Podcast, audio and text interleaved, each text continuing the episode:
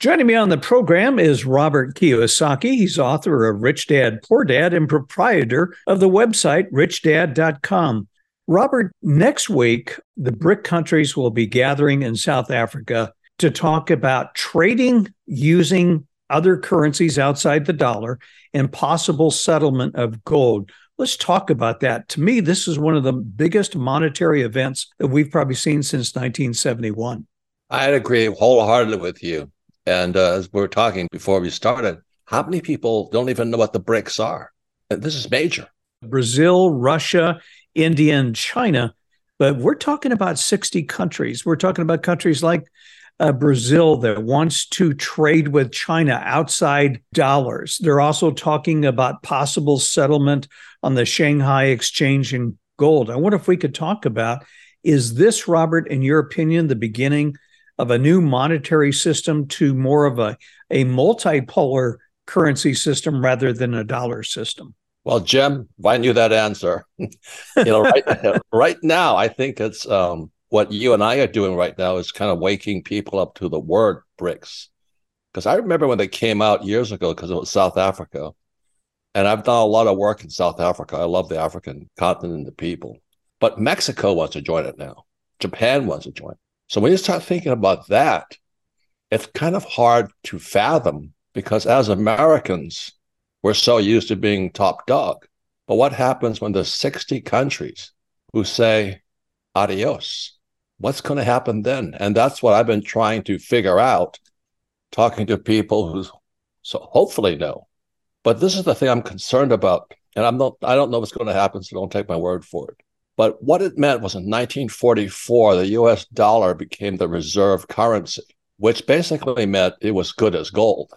And America made the promise in 1944, the Bretton Woods in New Hampshire, that we would back every dollar with gold. And everybody said, Oh, thank you, because yes, end of World War II and all this. And then in 71, Nixon comes along and he says, I'm going to break the gold standard. And what that meant was the US dollar in 1971 went from being backed by gold to be an IOU, an instrument of debt. And I didn't know what that meant either. At the time, Jim, I was flying out of San Diego for the US Marine Corps. I was stationed at Camp Pendleton, but I didn't know what that meant. And so by the time I got to Vietnam in 72, I'm still wondering what did that mean?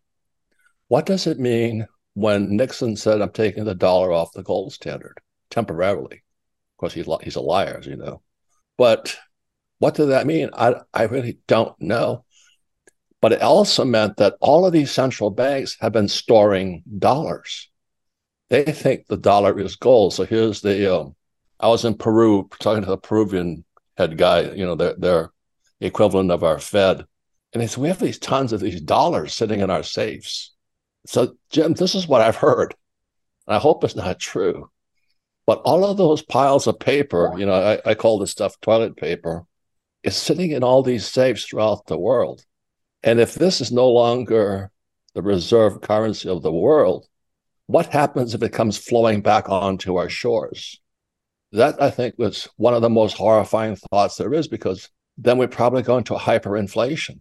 And as hyperinflation, you know, brought a guy named Adolf Hitler to power. And so history is repeating itself again.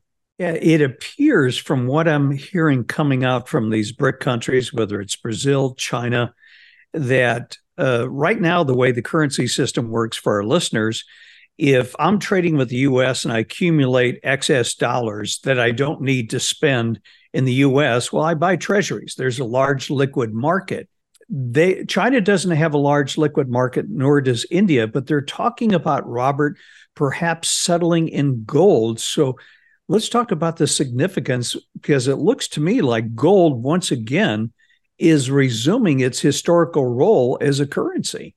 Well, I hope so, you know, because I have a lot of gold. Uh, in you know 1964, I was I was growing up in Hilo, Hawaii, and I would caddy you know, to make, I get a dollar for nine holes. And I get this dollar bill and I go down to First Hawaiian Bank and they'd give me, you know, dimes and quarters and all this. But when you held up the quarter, it was copper. So in 64, they were already monkeying with our money back then, Jim. I said, something's wrong. And when you look throughout history, that brought down the Chinese Empire, it brought down the Roman Empire, it brought down the Greek Empire. It's called Gresham's Law. Gresham's Law says when bad money enters the system, good money goes into hiding. So I was a kid, you know, like eight, 17 years old, and I would take this dollar bill and I would go through all the quarters and dimes and stuff I could get for it. And I'd throw out all the ones that had copper in them. I just intuitively did that. That's Gresham's law. When bad money enters the system, good money goes into hiding. So that's why gold and silver today, as more and more people throughout the world catch on, that this has no backing to it. This is an IOU from the US government, a treasury. You know, this brings up a, a, point, something that happened last year. Dollars were in short supply. And so, what happened, a lot of these central banks, Robert, took their treasuries and they sold them because they needed dollars to do trade. And we saw last year probably one of the worst bond markets that we've seen in a long time. And it almost seems like it's starting to repeat itself now because We've got the 30 year treasury bond is almost at four and a half. Some are saying it's going to five. We've got T bills at five, over five and a half. And so I want to talk about the elephant in the room that nobody's talking about. We are about to cross, we've crossed 20, 32.7 trillion in debt. And they're saying by next month, we could be at 33 trillion possibly 34 trillion at the end of the year. Let's talk about that because that is an awful lot of money. And I don't see how the US government's going to be able to pay for that unless the Fed starts to monetize it. Well, you're beyond me right now because pilots call it the reverse side of the power curve. And what that means, if you come in like this and you pull too hard and you add power, the aircraft doesn't go up, the aircraft comes down. Mm. It's an aerodynamic phenomenon. And so being a pilot, you know, flying right by your home there, it's Camp Pendleton, we were learning about how the aircraft would stall the more you added power. Does that make sense to you? The more the more you print, the worse it gets. I think that's where we are right now. Reverse side of the power curve. And you know, not too many people are talking about the thing that really strikes me, Robert, is you know, for 10 years, we saw interest rates at next to nothing. Most people, I know you're involved in real estate, you could lock in on a mortgage at 3% or less. And so a lot of people bought their cars, they bought homes, they locked in on low interest. The government did just the opposite. They were rolling things over in T bills, paying investors next to nothing. Now, as that debt's rolling over, I'm just looking at my T bill screen. We got five and a half percent interest on three months. As this debt rolls over, and I think it's right around one third, what is this going to mean for the government when almost 20% of tax revenues are going to be going to paying interest on the debt? I don't think Wall Street has really come to grips with this yet. I don't think so either. And I think, Jim, it's so big that we can't grasp it yet. And so that's why I think it's important to look back in history.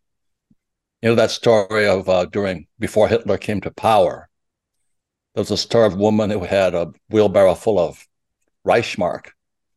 And she she drove up to the grocery store to buy a loaf of bread with a wheelbarrow full of Reichsmark. And they stole the wheelbarrow. They left the rice Reichsmark on the ground. you know? And I don't know if that's true or not, but it kind of keeps me up at night. You know, the other thing that strikes me too, it's not just the fact that the US is going to be paying more interest. In my opinion, we're going to get into fiscal dominance where the Fed is will have no choice but to monetize it because you know I, I i can't see a congressman saying we're not going to send you a social security check or pay its bills but Congress changed the laws, Robert, back in 2014 and made it more favorable for banks and money market funds to own treasuries. And so they were funding a lot of the US government debt.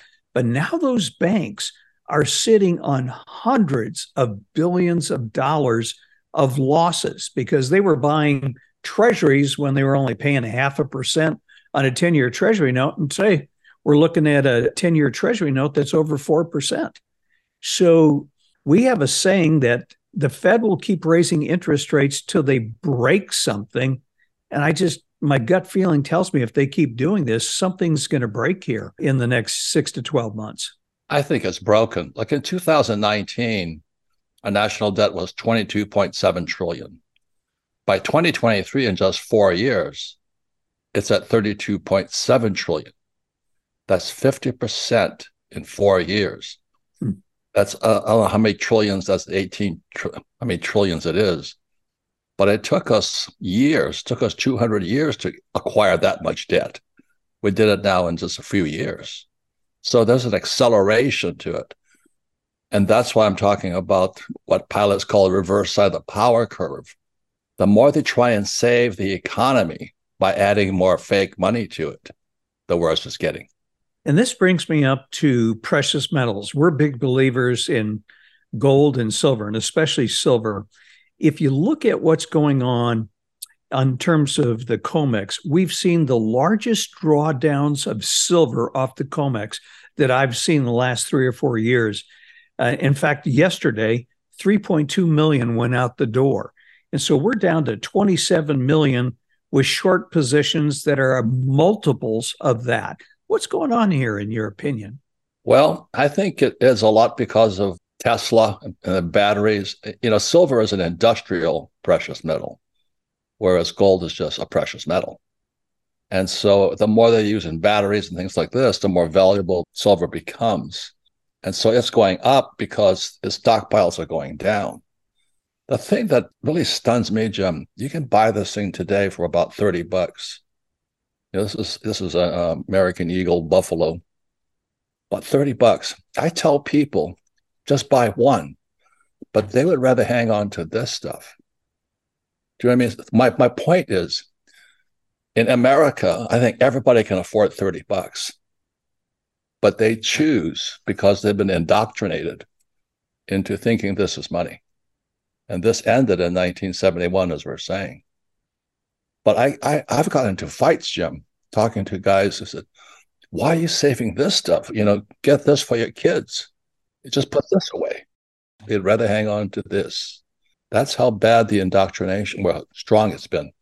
Well, and we talk about inflation. First of all, I think the inflation numbers are much higher than what is being reported. All one needs to do is go to a grocery store, go out to a restaurant, and just, you know, here in California, we We've seen our utility rates almost double. We've seen gas prices now. Robert, we're at roughly about 550 now for premium, and I could see us going to seven or eight.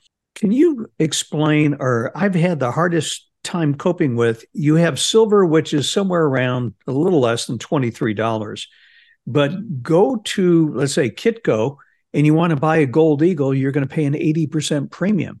So the demand is great and but there's such a spread between what you have to buy a coin and what you're having to pay in terms of the spot market for silver correct and that's why i think people are shifting to bars and things like that you know just to get bulk and uh, like this, this mm-hmm. here is I, I have a I own a silver mine, so this is one of my bars, a Dore bar. You know, I, am a hardcore hard assets guy. I own silver mines and gold mines, and uh, pretty hardcore on the whole thing. Well, we're right there with you because uh, we own precious metals, including gold, silver. We own oil. We're almost 35, 40% in commodities because I see this as a very inflationary decade. Because the only way out, and I wonder if you'd agree with me on this, there's no possible way that they could raise tax revenues to pay this. There's no way that they could trade their way into this or even cut expenses.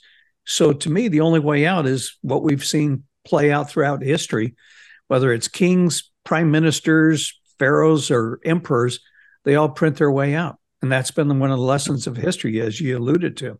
Right. And that's ended the Chinese Empire, the Greek Empire, and the Roman Empire.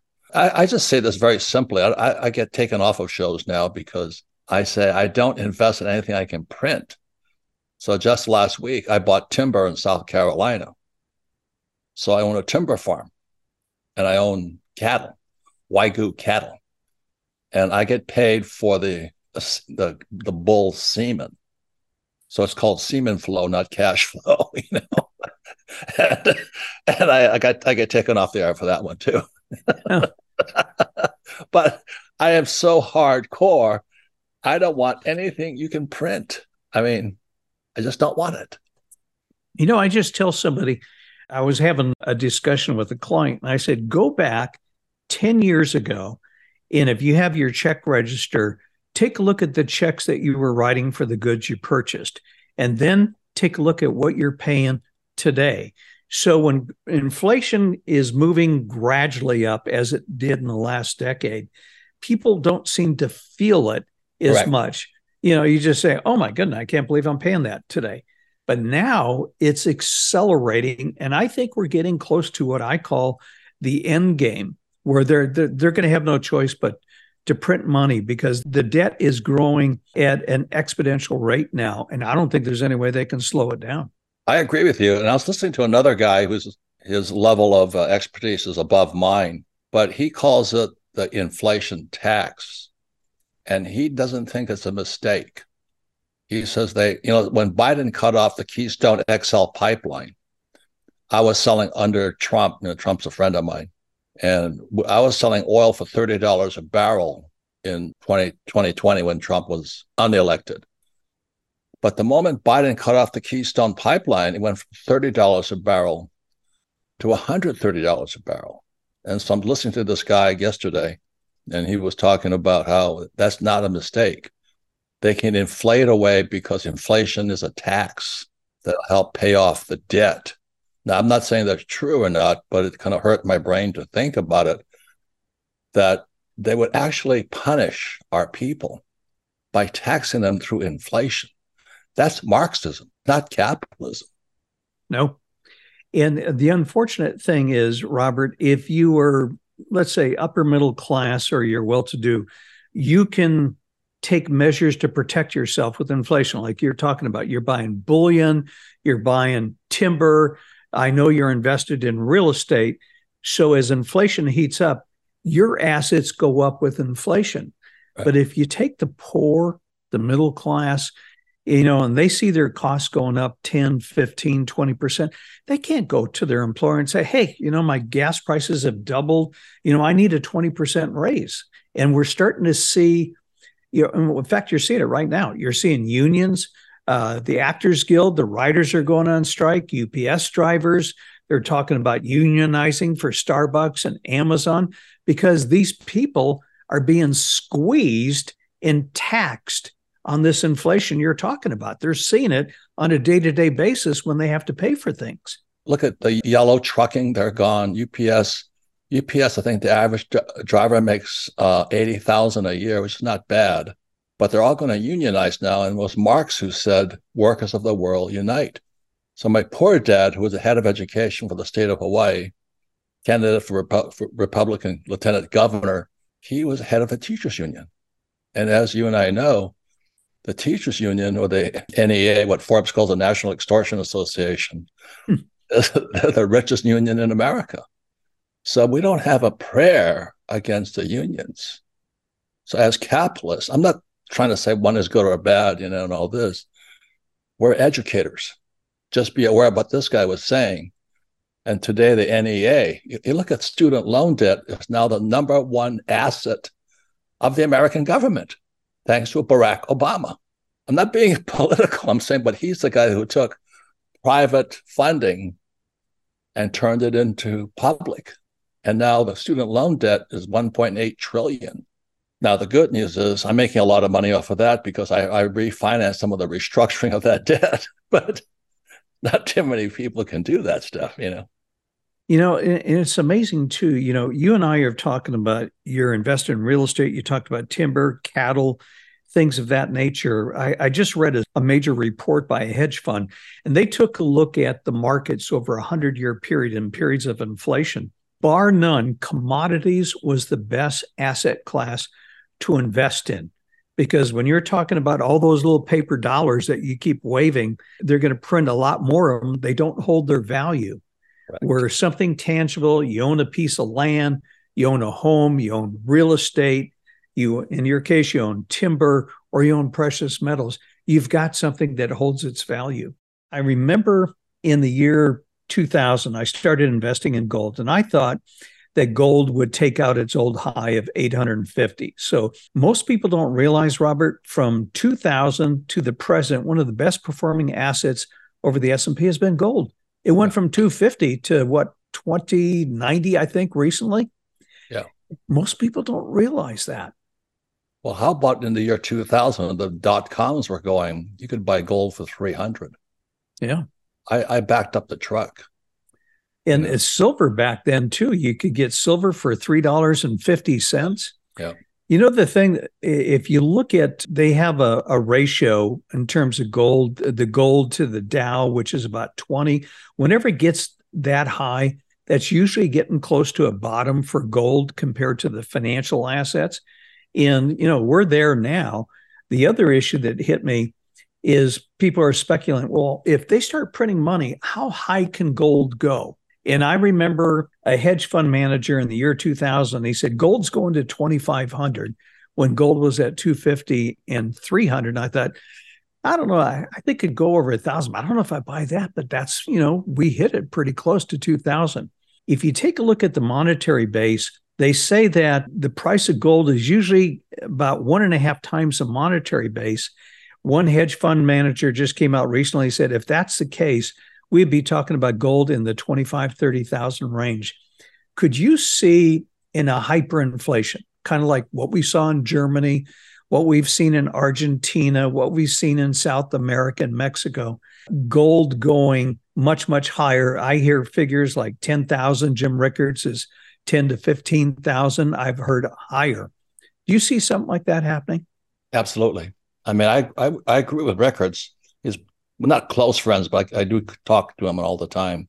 And I was listening to his logic for how he came up with 15,000. Then I, I got it. So yeah, you can do that. But the problem is, is we cannot stop spending. We're too socialist right now.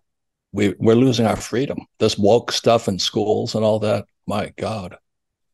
I was I did a talk with uh, Dennis Prager. You know, he's a pretty conservative guy at Arizona State University, and 39 professors came after us to shut us down. And we were talking about health, wealth, and happiness, Jim. Health, wealth, and happiness. And the professors came up and attacked us. And they threatened they, they threatened the students. They said, if you attend that conference, this is on Arizona State's university's land, then we'll make note of it. It'll reflect in your grades. So they threatened them. So God bless Arizona, pretty conservative state you know they what this one guy did uh, they called a meeting on it and the head of the state legislative of arizona says we're going to track down those 39 professors and you will lose your jobs you cannot threaten kids that way so it's coming back you know the pendulum swings jim but i think in the meantime we better be prepared for the inefficiencies of our government correcting yeah, and that's why I, I think you've got to have some kind of hard assets because something that's tangible yes. that will hold its value because that's the only way you can protect yourself because the government's not going to protect you. No. And that's my concern, you know, because I got taken off of um, especially the hardcore financial planner type guys, whereas a 60 40, 60% stocks, 40% bonds. And all they want me to do is endorse a 60 40 mantra. I said, I can't do that. You know, I said, you'd better have some commodities in there. But I won't mention his name, but he and I have gone toe to toe on my radio show because he was he was talking about treasuries. I'm saying treasuries are going to be the biggest disaster you ever saw if it reverses on you, and it did reverse on him. And the bonds are the spooky thing right now because it's debt. Which way it's going to go, I don't know. But to just you know blindly say, well, it's 60 40 it's a very unsophisticated way to invest.